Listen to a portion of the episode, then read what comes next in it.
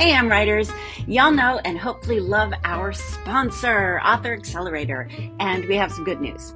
They've fully revised and updated both the fiction and nonfiction book coach certification programs. Turn your love of reading into a career you love with a self paced program you can access from anywhere. With more than 100 hours of training, videos, case studies, and worksheets, Author Accelerator's program teaches you the key editorial skills client management strategies, and tools needed to help writers reach their goals and to help you start a thriving book coaching business. We've loved Author Accelerator for a long time. We trust them. They do really great work, and this is more than just an online course. You can take the skills you learn and apply them with real life clients through three practicums designed to help you practice helping authors go from confusion to clarity with their novel idea. Yeah, you can work with real writers, and it's terribly nerve wracking, I hear, but I can tell you from the other perspective, it can be nerve wracking for the author too. Um, KJ has done this, and the author she worked with during one of her practicums just got a book deal with for that project. So this is real. To see this if this work is right for you, Author Accelerator offers a $99 five-day challenge all about getting your business idea out of your head and onto the page. But hashtag AmWriting listeners get it for half off. Head to bookcoaches.com slash podcast and enter the code podcast at checkout for 50% off.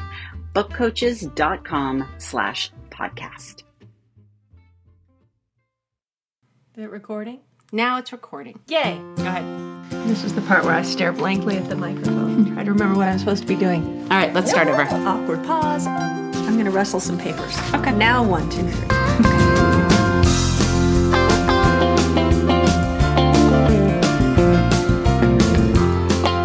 Hey writers, Sarina here with a solo episode of Am Writing, the podcast about writing all the things short things, long things, fiction, nonfiction, pitches, and proposals. We're still the podcast about getting the work done, but we're changing it up a bit by heading back to basics. Each week on Substack, either me, KJ Jess, or our new official co host, Jennie Nash, will be doing a written post about fundamental writing and publishing questions. So you'll want to be subscribed. Do that at amwritingpodcast.com or search for us on Substack. Upcoming topics include the power of post its, strategies for writing through challenging times, and plotting advice. Plus, we'll have some fresh interviews too. Most weeks you'll still get us right here in your pod player, but some weeks will be just in your inbox. So subscribe, and if you're a paid subscriber, please know we've paused payments while we freshen things up a bit to give you and us a breather. We'll keep you updated on that front. And now, today, I'm bringing you what I've gotten from being a good journaler of the things I read. In case you don't know it, my name is Sarina and I'm a bit obsessive about stationery products. I'm always on the lookout for a good excuse to buy new pens or a new notebook. But bear with me because this one is 100% valid. Every year I buy a new reading journal and I use it well, and it's made me a better novelist. The journal itself is nothing special. It's a 200 page B5, or that's like composition book sized, notebook where I keep track of all the books I've read. Or, in many cases, books I started and did not finish.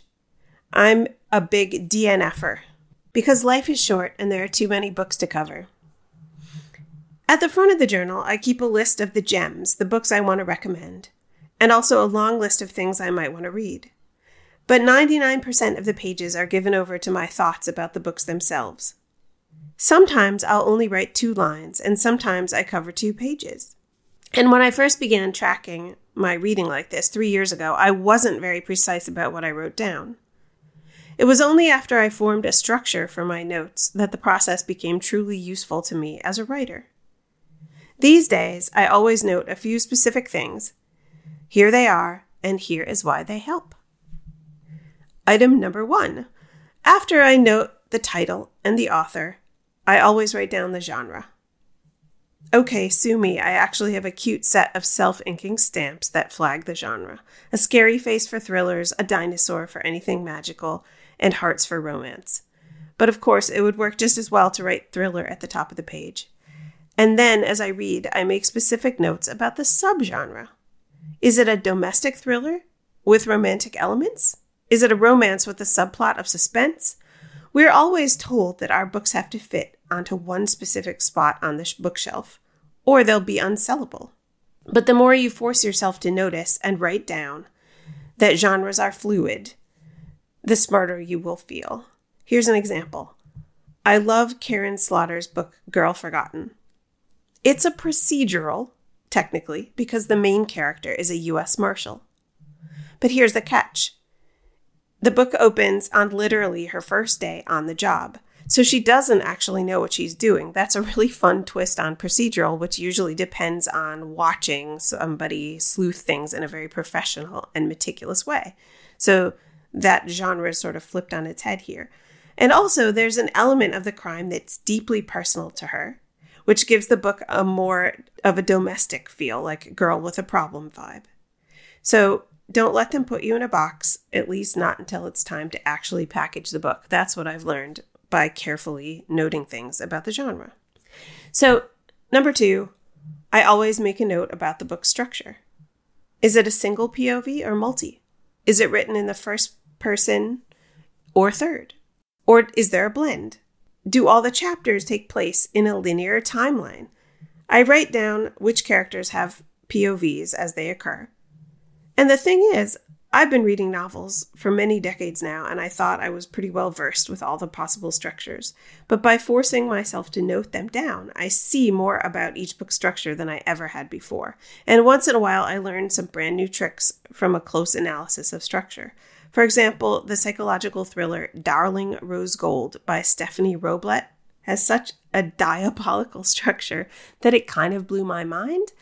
And it made me understand that playing with time in a very careful way could could bring all of the suspense in your entire book. So that was pretty cool. Number three, if I'm reading a plot driven book, you know, with elements of mystery or suspense, which is lots and lots of different genres, I always stop at the 35 or 50% mark to write down a few things like what do I think happened? And how many suspects are there? I've learned that a surprising amount by doing this. Often there are about three or four suspects. And once in a while, I come upon a book with so many more, like The Last Party by Clare Mackintosh. But what's really been interesting is how often I am correct about who the villain is. And then you'd think that my ability to guess the outcome of a book would actually hamper my enjoyment of it. But guess what? If I'm able to guess the suspect halfway through, it doesn't actually mean that the author failed or that the book wasn't suspenseful. The truth is actually the reverse. Some of the books where I figured it out early turned out to be my favorites because just because you have a hint about that thing early on doesn't mean the author can't get you to doubt it later. So that was a pretty cool thing I noticed. Is that maybe I had it figured out and then I changed my mind. And when when the author can make you change your mind, that's pretty cool. So, making guesses like this has helped me understand what readers of plot driven books are really there for to match wits with the author. And besides, a poorly executed twist is worse than no twist at all. Number four, I always write down the setting. I usually do this last, actually. And if I can get through a book and then have trouble remembering what city we were in, that is telling too. Number five, lately, I've been putting a three by three full stick post it on each book's page. And then in that square, I try to write down a couple of chapter openers on that sticky note, like the first sentence of a new chapter. And the reason I do that is that lately that's just a thing that I have found difficult, like opening chapters in an efficient way that isn't boring. Now it's Tuesday, you know. So um, sometimes I enjoy seeing how other people did it Sometimes I use that sticky note just for a particular turn of phrase that I enjoy or some other bit of writing that I appreciate. I guess the point of this exercise is to demystify great writing for myself.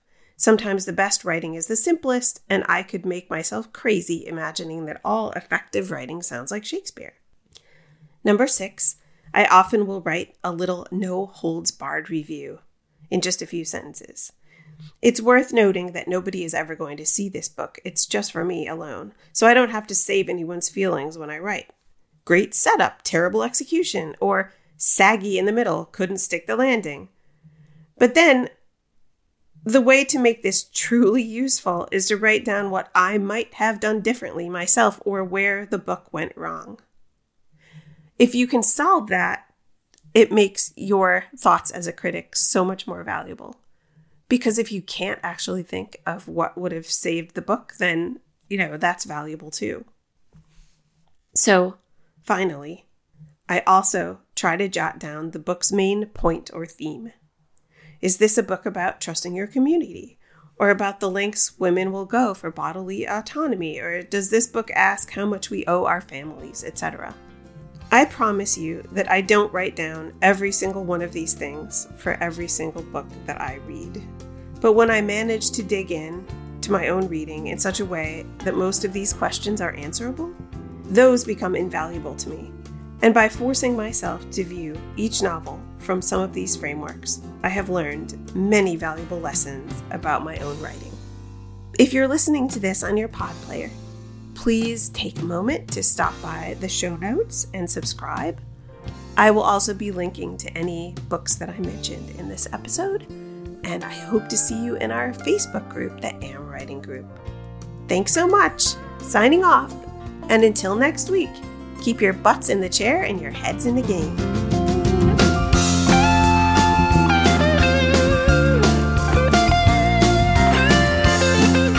Hashtag AmWriting podcast is produced by Andrew Perella. Our intro music, aptly titled Unemployed Monday, was written and played by Max Cohen. Andrew and Max were paid for their time and their creative output because everyone deserves to be paid for their work.